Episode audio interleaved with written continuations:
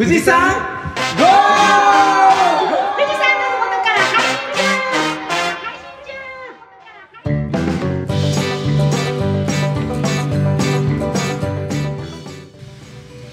ブリデイリーモーモー。このコーナーは酪農家の日常と牛についてのトークや疑問質問についていっちゃんと？みーちゃんの姉妹がメインで話していきますイエーイパチパチパチパチパチということで第4回目です。はい。今日は分娩した子牛について話していきたいと思います。あその前に。であのこのねポッドキャストを聞いてくれてる皆さんぜひぜひ登録ボタン押して購読ボタンか押して聞いていただけると嬉しいです。いろんなね今回は私たちのエブリデイリーもうもうでしたがみんなのねコーナーもすごく面白いのでぜひぜひ。今日は分娩した子牛について話していきたいと思います。牛は分娩することで初めて乳搾りをして牛乳を生産することができます。人間と同じなんだけど意外にこう酪農教育ファームとかでねその話をすると言われてから納得する人も多いです。うん、確かにとか言ってる人いるよね結構ね。そう何にもしないでお乳が出るっていうことはありえないのでやっぱりお乳を絞るために子牛を産んでもらいます。で子牛が生まれたらまずは何をしてもらいますかみーちゃん。まずはお母さん牛に舌で舐めてもらいます。何を？あ体を。子牛の体をね。体を舐めてもらいます。はい。本能的にね基本はね舐めてくれます。でそのお母さんの舌ってザラザラしてるのでその舐められることでこうあの体が早く乾くっていうのとあとはそのザラザラザラザラがこうマッサージ効果があります。リッキングっていうんですがマッサージの効果があって血行が良くなります。そうすると自発の呼吸を促したりとかあとはその血行が良くなって内臓の機能の巡りが良くなってあの最初に飲む初乳のね成分を吸収しやすく、ね、しやすくなったりもします。なのでお母さんに舐めてもらうっていうのがすごく大事です。でも時々あのお産でね疲れたお母さんは舐めなかったりするのでその時は私たちがね干し草で拭いてあげたりとかタオルで拭いてあげたりとかしてお母さんの代わりに乾かしてあげます。でこのさっき話に出たその初乳初めてあげるミルクのことなんですがこのね初乳をあげるっていうののミルクの吸収に大きく影響します。で初乳っていう漢字は初めての父と書きます。で文字通りあの分娩してすぐに絞ったお母さん牛のミルクのことを初乳と言います。子牛は生まれた時ほとんど免疫がない状態で生まれてくるのでこの特別な初乳っていうミルクを分娩した後に飲ませてあげて初めて子牛は免疫をお母さんからもらいます。そう。人間はへその緒を通じてお母さんから免疫が移行するんですが牛の場合はへその緒を通じて免疫移行することはないのでこの最初に飲ませる初乳から免疫をもらうことができます。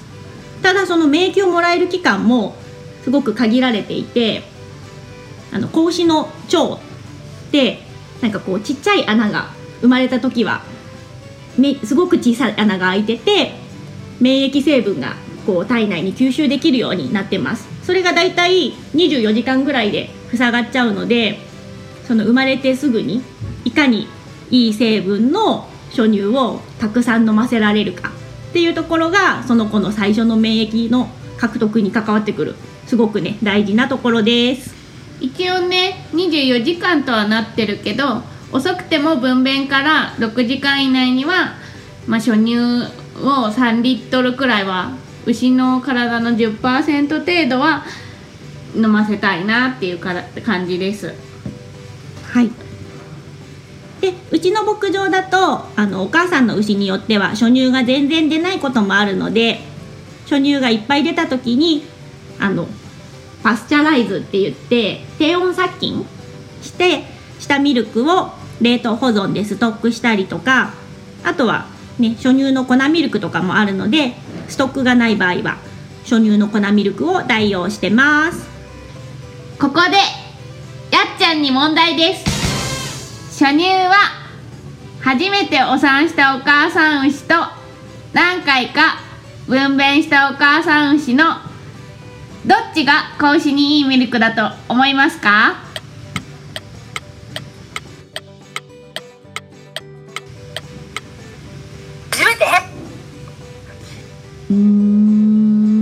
正解は？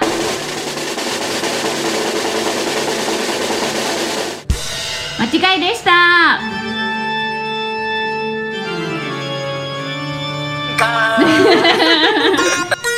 何回か分娩したお母さんの牛の初乳の方がいいって言われててあの初めてえ生まれたお母さんの方が若々しくて美味しいミルクな感じがしていい感じがするんですけどあの何回か産んでる牛のお母さんの方が病気もいろいろしていて自分の体の中にいろんな免疫があるのでうちでは一応23目以降のお母さんの牛乳を一番最初のミルクにあミルクとして子牛にあげてます。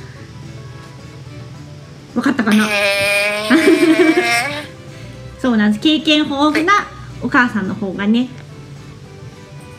病歴もたくさんあるので免疫のいろんな成分がうつ移ります。子供に。ー勉強になります。はい。はーい。でうちの牧場だとまずあのお母さんたちお母さんが産んだあの初乳。お母さんが産んですぐに絞った初乳。で初乳も生まれてすぐに絞らないとだんだん免疫成分が薄くなってしまうのであの生まれてすぐの新鮮なミルク新鮮なミルクというか分娩してすぐのミルクを絞るようにしてます。でそのミルクもあの成分を調べ調べます。免疫のグロブリン値って言ってあの免疫の成分がたくさん入ってる。っていうのを調べるために比重が1.05以上で糖度が22以上っていうのを調べてそのミルクだけをあの初めての初乳として子供たち子牛に飲ませるようにしています。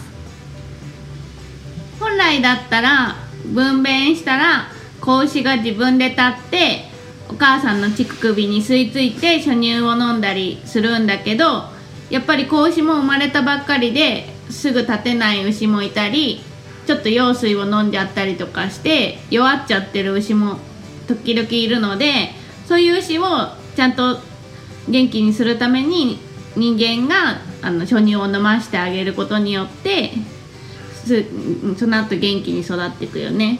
だからうん。自然界よりはやっぱりこうやって牧場で育てた方が子牛の命は助かってるんじゃないのかなっていうふうに思います、そうですねで初乳をあげるのは、うん、と生まれて24時間ぐらいかな。最低6リットル以上を与えてでそれ以降はうちの牧場だったね。そううちあそううちの牧場だとあのその6リットルあ6リットル以上をあげてそれ以降はあのふミルク？普通のミルクうん、普通のミルクをとあかげてますあと牛用の粉ミルクがあるのであの哺乳担当の人があげていきます。で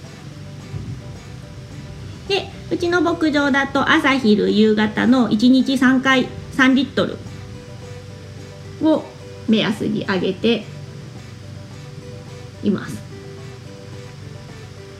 で一番最初はあの初生牛舎って言って一頭一頭個別にバケツに乳首がついてるんですけどそれで3リットル3リットル3リットルの1日9リットル。で生後12 16日目からか。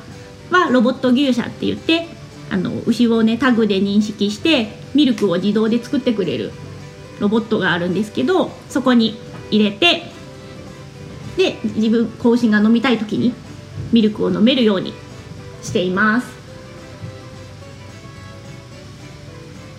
でうちの牧場にいる子牛の種類なんですが3種類います。一つはホルスタイン。お父さんもお母さんもホルスタインの牛です。でもう一つは F1 って言って交雑種です。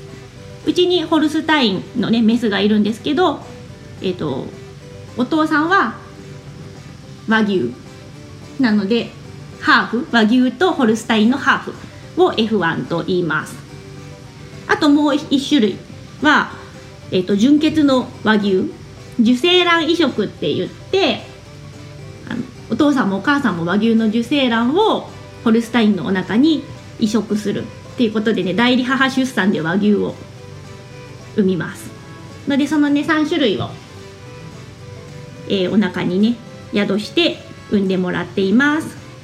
でホルスタインのメスはそのままうちの牧場で大人になるまで育てるかあの牛の幼稚園みたいなところがあって予託牧場っていうところに預けて分娩が近くなったらうちにまた戻ってくるっていう形をとってます。であとのあのホルスタインのオスだったり F1 和牛とホルスタインのミックスのハイブリッド牛とあと純血の和牛はあのお肉になってしまうので2ヶ月間育てたら肉の牧場の人たちが来る競りがあるのでそこに出して肉の牧場のことを肥育農家って言うんですけど肥育農家の人が自分の好みの牛を買ってお肉の牛に育てていくっていう形になってます。はい。はい。麦ちゃんわかりました？あれ？みんなとつながってる？これ。麦ちゃん。麦ちゃん。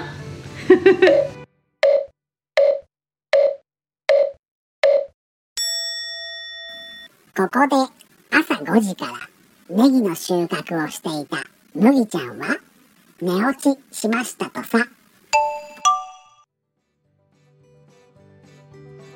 大ちゃんどうですか？質問とかありますか？うんとその子牛が3種類いるっていうお話なんですけど、はい。えっと、ホルスタインと、えっと、和牛と、うん。えっと、その交配した子がいるって言うんですけどその交配した子は、えっと、成長した後どういう感じになるんですか？えーっとホルスタインは、えーっと成長したらメスメスの場合はあのうちでそのままお乳を将来ね出してくれる後継牛っていうんですけどそのままうちで将来を担う子として育てていきます。うんで大人になったら大人になったら、えー、とうちだと12ヶ月。12ヶ月齢からあの人工授精を始めてで大体お腹に赤ちゃん10ヶ月ぐらいいるので、まあ、2歳になるぐらいに初めてのお産をする。っていう形であの次の牧場の未来を担っていく子として育てていきます。ホルスタインのメスは。で、えっと F1 とか和牛のとあとホルスタインのオスはもう大体2ヶ月ぐらいでうちからもうあのお肉になる牧場肥育の農家さんのところに行くのでそこでお肉になる牛として育てられていきます。うんそうなのでそこから先はねどんな風に育ってるかとかあと飼い方もね全然違うのでそうどういう感じで育ってるかはちょっとわかんないね。でもお肉の子にうん。なってます。一回りました。一回うちの牧場でバーベキューをした時に牛一頭一頭に辞表番号って言って個体の分かる番号がついてるんだけどそのバーベキューのお肉にうちの辞表番号っぽい牛がいてそれを調べてみたらうちで生まれた子牛でワインビーフになってました。そうちょっとお肉には、ま、なってしまったけど生まれた牧場に帰ってきたんだねって言ってみんなで美味しいねって言ってそう味わってまあ食べました、まあ、ちょっとうん悲しいのとまあちょっと美味しいお肉になったなっていう なんかちょっと複雑な思いでうん食べたっていうことがありました。えうーん。本当でも偶然だったよねそのお肉はね、うんうん。そんな感じです。はいありがとうございます、じゃあやっちゃん質問ありますか？あなんかね私最後のうん。一番今最後のところで、うん。なんかちょっと話にちょっとついていけなくて、うん。なんかもう一回聞いてもいい？最後の、はい。どうぞ。受精卵移植。うんうん。F1 F1 と受和牛？受精卵移植かな。うんうんうんうん。それそれそれ。そうえっ、とうちにいる牛たちは全部あのホルスタインのメスです。牛乳を絞る用の牛だからホルスタインのメスしかいなくって。うで牛乳を出すために何の何の赤ちゃんを産ませるかっていうのでんうん。そう人工授精する種を選ぶんだけどうん。その種を選ぶのが3種類あってうん。ホルスタインの種とうんあと,、えー、と和牛の種とあとはその種じゃなくて受精卵。お父さんもお母さんも和牛の受精卵。っていうのの3種類。ありまああなるほど。そうです。すで今あのねホルスタインの種も、えー、と判別うん。雌雄判別精液っていうのが売ってて9割メスが生まれるっていうそう精液が売ってるんですね。すごそい。うなのよ。だからメスをね増やしたい時にうん。そうあの選その選んで入れていける？つけていける？ものすごくなんか操作できるんだね。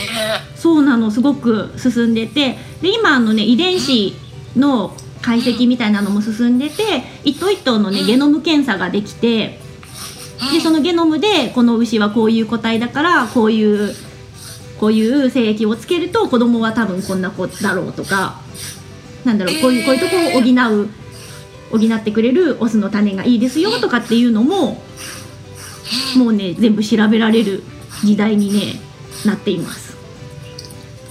なんかものすごい進んでるんだね。そうだから多分人間の世界でもねできるんだろうけどね。そう人間はねそれやっちゃダメだダメもう倫理的にどうなのっていう話なのでね牛の世界だけなんだろうとは思うけど。そのあのホルスタインにつけるお父さんによって牧場の経営の仕方も変わってくるのでそのホルスタインをつけるとほ9割メスが生まれるって言ったけどその大人になるまで赤ちゃんを産むまではずっと餌を食べさせて産むまでは牛から牛乳を取れないので牧場としてはずっとマイナスが続いてしまうのでうんなのであの2ヶ月後に出荷できるその肉の牛の種をつけたりしてバランスを取ったりとかしてます。なるほどそれで。でホルスタイ3種ン類やるんだ。そうホルスタインもえっとうん財産としてこう税金がかかっちゃうのその子牛でもホルスタインのメスは。なのでなんかこう経営的にねその税金とかあと餌代とか2年間は全くあの赤ちゃん産まなければね餌食べるだけでこう収入生まないのでなのでその2年間の餌代とかそういうのいろんなのね考えてね。うん。そう経営を。うんなるほど。そう。なんでなんか牧場なのに、うん。肉牛とか交雑牛とかうん。しらしなきゃいけないのかなっていうのがすごい疑問だったの。うんうんうんうんうん。なるほどそういう意味ね。いろんな考えの経営者がいて、あのうん。もう現金収入であの新しい牛を買うのにそのお金を回すっていうところはホルスタインはもうつけないでそのお肉用の子牛だけで手っ取り早く現金稼いではそうあ新しい牛はあのどっかから買うっていう風にしてるとこもあるしそういう割り切った考えのとこもあるしうちはなんかこうね自分のところで環境にも慣れて扱いやすい子牛でで病歴とか育った環境も分かってるっていう牛でこうね回していきたいなっていう考えになったからそうホルスタインをつけて回していくみたいなねうんうん。感じですそこら辺すがうん結構牧場経営の経営者の判断にうん。なっていくと思います。話してるとこごめんはい。はい。いっちゃんさ、うん。俺の俺今イヤホンで聞いてるんだけど、うん。ちゃんちゃんまあちゃんちゃんじゃない。ざわざわざわざわって音が入っちゃうのよ俺、うん。そっちはさ携帯から雑音入ってないなんかさわさわ言ってる音。わでもちょっと切れちょっと切れるぐらいかな。うん。今ちょっと。音が切れるっていうより後ろで、うん。後ろでねうん。ざわざわざわざわって音が入っちゃうんだよ。今しないけどさっきしてたちょっと。うん。なんか俺多分一番さ同じ回線使ってるもんでうん。うん。音が悪いんだと思うんだよ。うん。なんかそっちがそっちが音が出てないなら全然 OK 大丈夫かな多分俺質問していい？はい。はい。どうぞ。あのさ受精卵をさうん。種付けするじゃん、うん。それが3種類あるじゃんね。うん。全然話ずれちゃうん。だけど絶対双子はありえない。あ受精卵の場合は双子はありえない。かな。あでもいろんな方法があるね。今は、えー、と追い移植とかいうのもあって1回目でつけてでそれが落ちてる可能性があるからその段階と同じ段階の卵をあ入れる？あとかっていうその赤ちゃんもやっぱりより早く産ませないとあの出す牛乳の量がどんどん減ってっちゃうから次の子が生まれるのが遅くなればなるほど？あと牛も太って病気をしやすくなっちゃう？そう牛乳出さなくなると同じ餌食べてるとどんどん太ってっちゃうのですごいあの牛乳出すからハイカロリーの餌食べてるからうんそうだから。で一卵一卵性の双子は絶対ありえないってことか。受精卵の場合はねありえない。うんけどあの人工授精普通のあの精液を注入するのだとその場合もある。結構双子生まれます。あれごめんそそもそもさ受精卵を入れるのないってことだ受精卵入れるのはねほとんど受精卵は和牛だけ。あそう純血の和牛だ自分けが持ってない卵子を入れ込む時だけか。そうそうそう。あとはあのその人工授精してもあんまりつきが良くない時に受精卵を入れてつくことがあったりするから時々その受精卵作ってあの夏場の暑い時とか種がつきにくい時に受精卵をその後に入れてあげてなんだろう種つく可能性を高めてあげる。っていう。あのにえ F1 を入れるとこもあるけど。え種付けってことはさホルスタインのメスの卵子にうん卵子を体外に取り出して精子と受精させた上で体内に戻すっていう形。うん。うんえっと発情が来たらうん。A というメス牛がいたら、うん A というメス牛のうん。卵子に自然に精子が入るようにするのが種付け。そうそう。それが種付け。種付けに牛をし種付けしてくれる業者に牛を渡すってこと。うんうん。あの人工授精のこのね精液のストローがあってそれをこう子宮にチュッと。あ精液だけを入れるのか。そうそうそう精液だけをねあの注入する。あ俺そもそも勘違いしてたわ種付けをそうあお寿司をね牛群には入れない。あしてないね。そこはしてないね。俺だからねそもそも種付けってものを勘違いしててうん。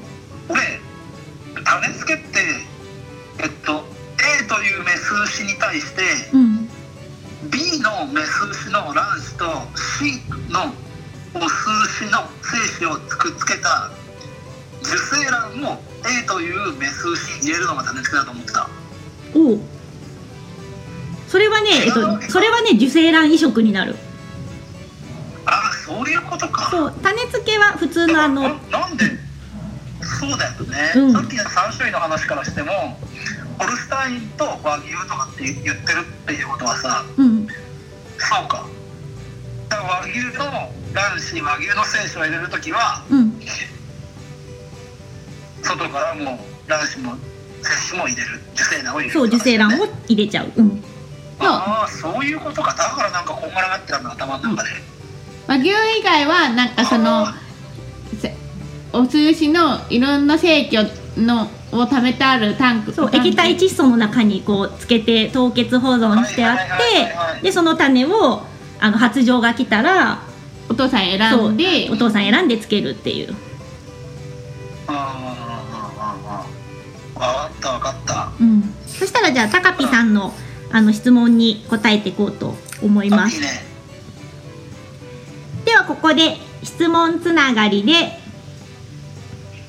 タカピさんからねツイッターで質問をいただきました。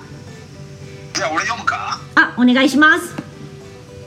じゃあ今日ツイッターで20時より「エブリデイモモを収録します」って言ったらすぐに高ピさんが反応してくれて家畜の個体差ってほぼ確実に分かりますか？病気怪我している家畜を見分けてる詳しい見方を知りたいです。っていうことです。お願いします。はい。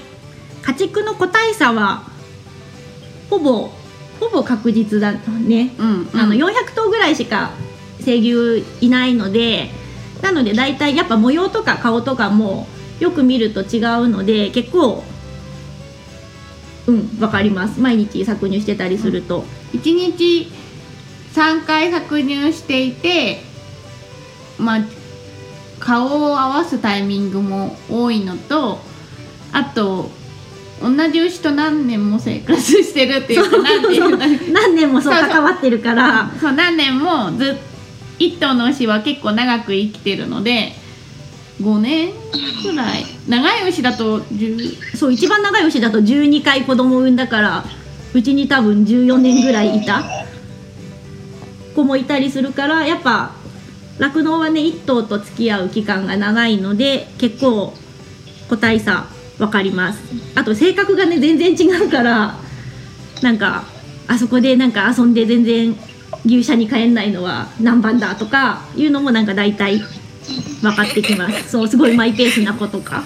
あと前回の分娩の状況によってあ体調悪くしそうだなとか毎回こういう病気をするなとかそういうのは大体牧場あるあるみたいな感じで、みんなと話したりとかしてます。うんうん。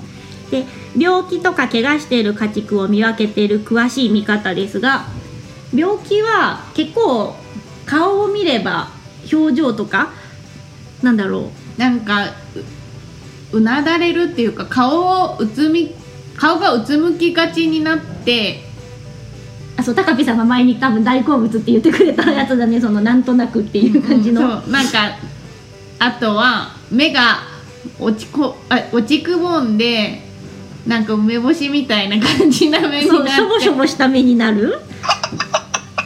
なんかやっぱねこうだんだん見慣れてくるとなんかこうその牛のいる牛群の前をさーって通ってる時に顔をパッて見た時に「ん？なんかあんたそんな顔してたっけ?」みたいな子はやっぱ熱測ってみると高熱あったりとか血液検査するとあのすごい悪い値だったりとかなんだろうやっぱいつもと違う雰囲気とかあと搾乳する時に絞られる順番も多分グループの中で決まってていつも最初のメンバーに入ってるのが最後になってるとあ体調悪いか足とか痛いのかなっていう感じで見ると大体体調悪かったりとかす。うん。るで足が痛い場合基は本的にう今の話聞いてるとさ基本的にさ、うん。牛の表情とかからさうん。見るかやっぱ行動から見るかって感じ？うん。そう。まずそうあとはその人間的な感覚もあるけどあとはあの首にあの万歩計とかあと乳量を記録するあの機械がついてるからその機械であの歩数が減ってるから体調悪くて寝てるのが多いですよとか乳量がぐっと下がったから多分体調悪いですよっていうのが注意リストに出てきたりするからまあ、その情報と合わせて。で体調悪そうだったらあのまず最初に人間と一緒で熱を測ってあげて熱がなければなんか足が痛いのかなとか足も足がでも痛い場合はなんか足を引きずるっていうかなんか歩き方がちょっと変。足をねかばうみたいな。やっぱ人間もビッコ引くと思うんだけど牛もやっぱビッコ引いたりとかやっぱ痛そうに歩くよね。うんうんでやっぱ見慣れてる見慣れてるとやっぱあれいつもと違うっていうのに結構気づくのみんな早いよね。うん、そう。足痛い場合は足の爪切る専門の人がいるので切ってもらってそう策定士さんってそいううんだけど。人間みたいに牛も爪切りをします。はいということで高ピさんこれで伝わったかなうまく。質問に答えられてたら嬉しいですではえっ、と質問コーナーは終わりであと牛の豆知識について。今日はえっ、と個体識別番号についてお話しします。えー日本にいる牛のすべてに個体識別番号って言って10桁の番号がついています。なんかスーパーでお肉とか買った時になんか番号書いてあるの知ってますか？10桁のってるかな？そのはい。その番号をあの調べるとそうするとどこの牧場で生まれてでどこの牧場で育ってで最終的にあのどこの土地区上に行ったとかっていうところまでこうその牛の住民票みたいな。でも生まれてから死ぬまでの全てが分かるようになっています。それって農水省のホームページだっけ？なんかよくた焼肉あしゃぶしゃぶ食べ放題とか行くと識別番号があって個体識別番号が調べてあこの牛はここで生まれたんだなって やっちゃう時がある。あとスーパーでお肉買った時もね載ってたりするから結構調べるとああそこの牧場なんだみたいな知り合いの牧場の番号とかね載ってたりとかすることもあります。ややっちゃんは調べたりしますか？しない。今度ぜひ調べてみてください。多分牛牛だけかな。うん牛だけだね、うん牛だけ。多分工程。あのきょ狂牛病からあそうそうそうそうそう狂牛病から始まって。うん。そう。もしかしたら巡り巡ってうちの牛が行くかもしれないので。そうでさっきのあのみーちゃんが言ってたねあのバーベキューで食べたお肉の話もなんかその辞表の番番号識別番号を見てうちのね母が「なんかこの番号見たことある」って言って調べたらうちの牛だったっていう。そうそんなことがあったのでそう。なのでそんな偶然もねあったりします。調べられるのね。うん独立行政法人家畜家畜改良センターってとこがあってうんうん。そこのサイトから牛の個別識別番号検あ識別情報検索サービスっていうのがある。うんうんうん。そこにね番号を入れると、うん、はい。皆さんもスーパーとかでお肉を買ったり焼肉屋さんでね番号を見たら調べてみてください。はーい。はーい。じゃあね最後に、えー、と今日のお気に入りについて。今日はみーちゃんですね。お気に入り。今日のお気に入りはちょっと牛はやめて猫にします。猫のマジか。マジか、そうきたか牧場仲間のペットゆきみちゃんにします。おおゆきみえゆきみちゃんー、は？ねえ？牛じゃねえの？牛もいるけど今日はゆきみにします。はいわかりました。はい。牧場ペットです。ゆきみさんは牧場で生まれた子猫でで最近3匹の子猫を産みました。そうママになったばっかり1週間ぐらい前だっうん、け、2週間くらい前なんか歩きながらな謎の汁を垂らしてると思ったら 分娩が始まってて箱に入れてあげたら無事3匹子供を産んで今育児に奮闘中です。しっかりねママやってるね。うん。で牧場にまた3匹の仲間が増えました。なので今日はあの今日のお気に入りは白い柄でブチのゆきみちゃんですまたあの牛以外にも牧場の仲間たちも紹介してきます。はーい。こんな感じでエブリデイリーもうもうもうでした。またコメントとかもらえるとあの返答しがいがあるので。はい。はい。質問もどしどし。ちょっと私たちあの酪農に染まりすぎちゃってね最近なんかいろんなことが疑問じゃなくなってきちゃったのでなんかこう皆さんのね質問とか意見とかいろいろもらえると嬉しいです。ということで今はい。うん。Facebook さうん。牧場にいる動物たちの写真とさうん。ネットとさモモハの写真撮ってあげてくんない？おう。うんうん了解です。オッケーオッケオッケそう今回上がったのと過去のさ紹介してくれたお気に入りのメンバーのさうん。写真今回 Facebook で大公開するか？OK です。ーはい。はい。そしたらあのポッドキャストの詳細のところに、うん。その Facebook ページへのリンクを貼っておくのでうん。ぜひ Facebook ページの方もチェックしてくれるとね。うんリアルな酪農家のあそう。牧場のイメージもつかめるかなと思います。紹介した子たちもね分かってもらえるね。確かに画像なかったわ。紹介した子たちの。ちょ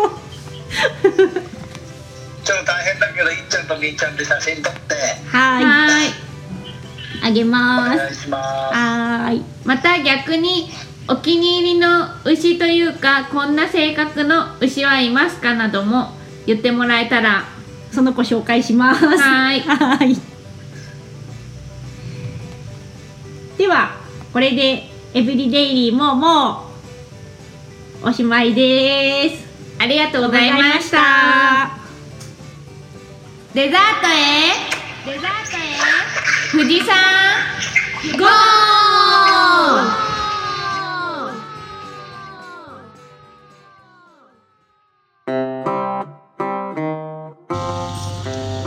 デザートはサトゥーと？いっちゃんと？大ちゃんと？みーちゃんと？麦ちゃんと？やっちゃんの？6人でお送りします。せーの。お願いします。今みーちゃんよろしくって言い忘れたであよろしくって言わなかったでしょ？いや言い忘れた。一人一人だけ最初が「お」から入ったねやらかしましたねみーちゃんやらかしました。あの今日あのエブリデイリーモモのコーナーだけを配信しますが実は富士宮雨が降ってて今あの一ノ瀬牧場の外に僕車止めて収録してるんですけど車に当たる雨音が聞こえないように感度を小さめにしてるもんで皆さんの声がちょっと聞きづらいかもしれないからみんな大きな声で配信していきましょう。で今日はありがたいことにお便りがいくつか来てるもんでいっちゃんとみーちゃんに読んでもらおうと思うんですけどいっちゃんみーちゃん準備はいいですか？はい。じゃあまず OK です。OK ツイッターの方で高飛さんのメッセージをどっちか読んでください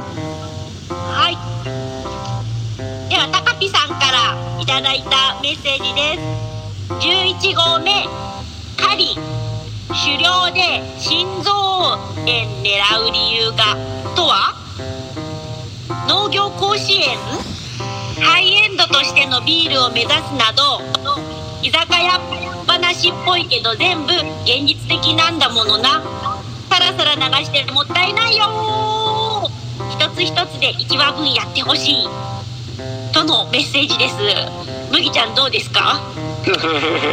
本当ですね。あの内容がちょっと濃すぎて一つ一つ深掘りできなくてなんかすごいさらさらと言ってしまったなってすごく僕も反省してます。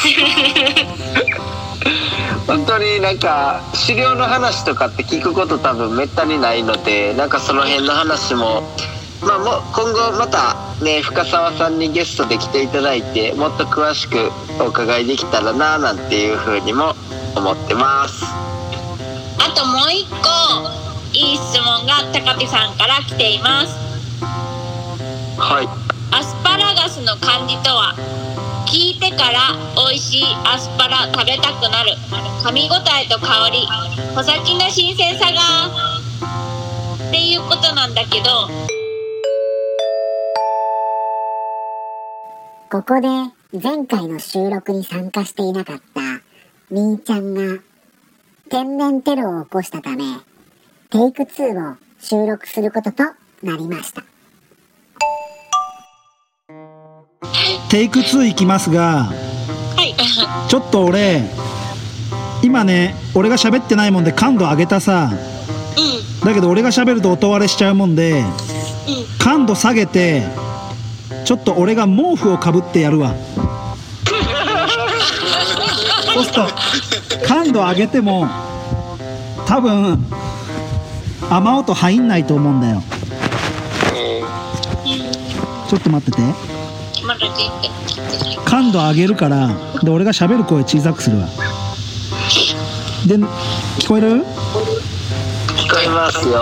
あのー、ダメだこれでもきちょっとみーちゃんなんか喋って。はい。あいいね。ちょっと俺のトーンが下が低い低い低い感じになるけど。はい。高木さんから2通目のお便りも来ています。アスパラガスの漢字とは？聞いてから美味しいアスパラ食べたくなる。噛み応えと香り。お酒の新鮮さが。大ちゃんどうですか？ぱりあの後僕もちょっと食べたくなって。あのーハウス行ってちょっとピロって切ってちょっと食べたんですけどやっぱ美味しいですよね。取れたてしてちょっと炒めて食べたんですけど。やっぱ旬のものを食べるってすごい幸せですね。そうですね。H の村ではアスパラガスのなんか料理は出す予定はありますか？えっとランチでちょっとと,、えー、と季節によって取れ具合が良ければちょっと出るかもしれないですね楽しみですね はい、アップルポッドキャストにレビューをいただいています。ほのぼのさん5つ星です。ありがとうございます。ありがとうございます。パーソナリティの仲がいい感じが前面に出ていて和みます。最近は一緒にドライブしてる感覚で聞いてます。手放すなもハート。とのね、あのレビューをいただきました。ありがとうございます。嬉しいよねそうやっぱレビューをもらえるとあどんな風に評価されてるのかなって聞いた人はどんな風に思ってくれてるのかなっていうのがやっぱりわかるのですごく嬉しいです。やっちゃんどうですか？手放すなもってなんかすごく聞いてくれてる感があって嬉しいよね。あうなもも聞いてくれてなんか前の方で一生懸命手放すやってたのもあ聞いてくださってるんだなーって。本当に嬉しい。ありがとうございます。ぜひぜひあの他に聞いてくださってる皆様もあのレビューいただけると嬉しいです。お待ちしてます。はい、OK? OK。いやー今毛布かぶって僕収録してるもんでむちゃくちゃ汗が出てきたんですけどみんな僕の声聞こえてますか？聞こえてます。よかったちょっともう汗だくになってきたんだけど でねじゃあ僕レビューレビューの方のコメントをさせてもらうけど今あのアップルポッドキャストの方だもんで麦ちゃんは評価見れないよねレビューね。見れないです。そう Google ポッドキャストの方はできないと思うんですけど Apple ポッドキャストは星をつけれるんですよねレビューをね。今大ちゃん農道富士山号のレビュー平均星何点か知ってますか？え 4. 点いくつ。そう4.5なんだよね。うん。でこれでレビュー書いてくださったのがえっと3人目になるんです。すごくありがたいことでこれがあの数が増えてくるとあのおすすめのポッドキャストに上がってくるような影響もあるんじゃないかっていうことがあるもんでぜひあの聞いてくださってる方は、えー登録ボタン押すのと合わせてレビューの方の星だけでもいいですしコメントつけてくれても嬉しいのでぜひお願いをしたいなっていうふうに思います。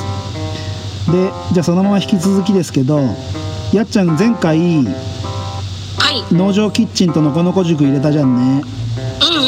1週間でえっ、と2桁以上の人が聞いてくれてるんですけどうんうんうん。そのうち何パーセントが登録ボタンを押してる方だと思います？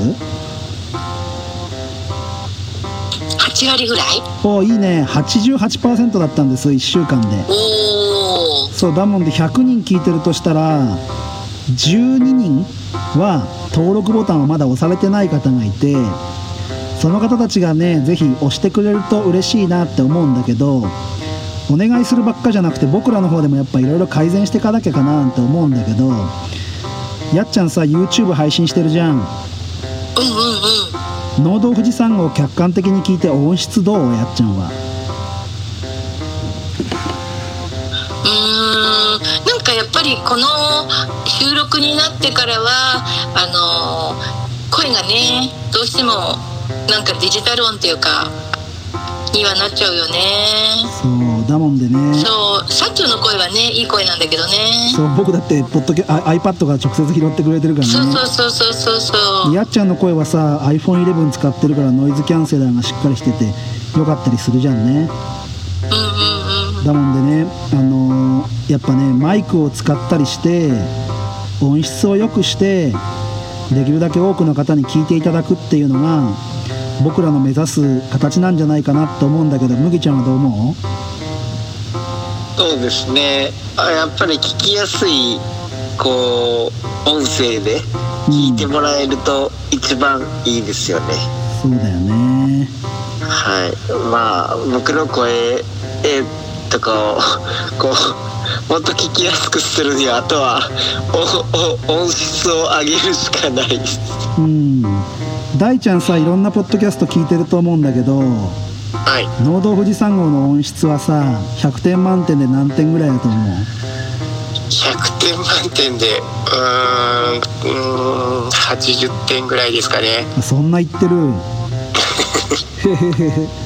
でねやっぱり今 iPad1 本で要は6人の声が1つの音声として入ってるもんでオーディオインターフェースとかマイクを使ってやると大ちゃんの声はこれぐらいの音量で拾おうとか俺の声はちょっと声がでかいから抑え気味のマイクで拾おうとかそういう工夫ができるんだよ。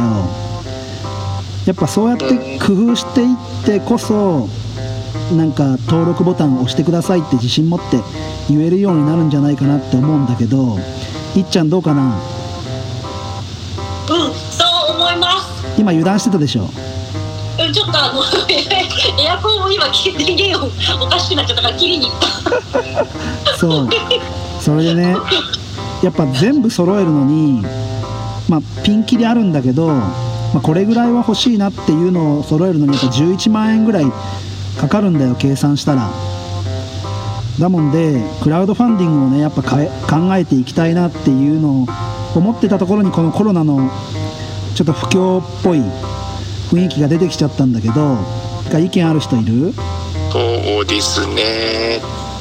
今今ちょっと自分の状況置かれてる状況からするとやっぱり自分から出すってなるとやっぱり厳しいかなっていう現状なんで。大ちゃんは？もう少し、はい、自分が出してって言われたら出さない？そうですね。今ちょっと本当に お休みしてて収入がないっていう状況なんで、うんうん、ちょっとうん自分から出しか立場だとすると出せないかなって感じですね。ちょっと毛布の中暑すぎるもんで毛布解除しました。やっちゃんどう？そうですね。なんか悩むね。うん。なんかうーん今は我慢の時なのかなっていう気もするし。うん。うーん麦ちゃんクラファンチャレンジすることどう思ちょっとやっぱり時期がうんもうちょっと後の方がいいかなって思いますね、うん。僕はですけどね。僕の今現状の余裕のなさ。うんうんうん。今今かなり、まあ、コロナとかなんかいろいろ他にもいろいろそうだよね。ちょっとバタバタしてるのでうんでもどうなんですかね？世間的にはその例えばなんか自粛してて時間を持て余してる本当にみんな時間を持て余してるんですかね？それも僕はちょっと疑問なんですけどなんかその時間を持て余してる人が多いとするとうん。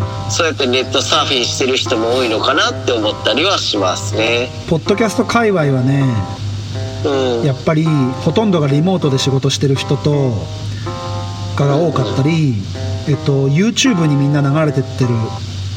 YouTube ライブとかで本当に雑談してるのを YouTube で流したりしてて本当家の中にいるねみんな。だからポッドキャストも需要が増えてるんじゃないかなっていう感じはするね。うんうん。本当にみんな家にいるんですかねうん。なんか富士宮だとまだちょっとそんな信じられないじゃないですか、うんうん家にいてみんなが仕事ができる人は仕事をして、うん。もう仕事できない人は家で自宅待機みたいな、うんうんうん。ちょっとまだなんか本当にみんなどうどうしてんだろうって感じがしますけど、でもなんかそういう人たちに向けては今ちょうどいいチャンスなのかなって思ったりはしますけどね、そのクラウドファンディング自体やることがアピールしてでそういう時間がある人たちにとっては見やすいかなっては思いますけど。うん。それがお金を出すか出さないかっていうところはまた別問題だよね、そうですね、うん。まあ分母は増える。リーチ数は増えるよね。うーんそうですねそうそこが2つ目の議論のポイントなんだけどさちょっとみーちゃんに聞きたいんだけどはーい3000円だとする。うん。みーちゃんがお願いして3000円クラウドファンディングにを入れてくれる人ってみーちゃんの知り合いの中で何人いる？具体的に。うーん。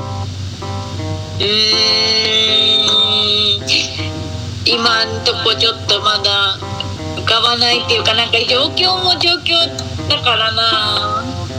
うーん。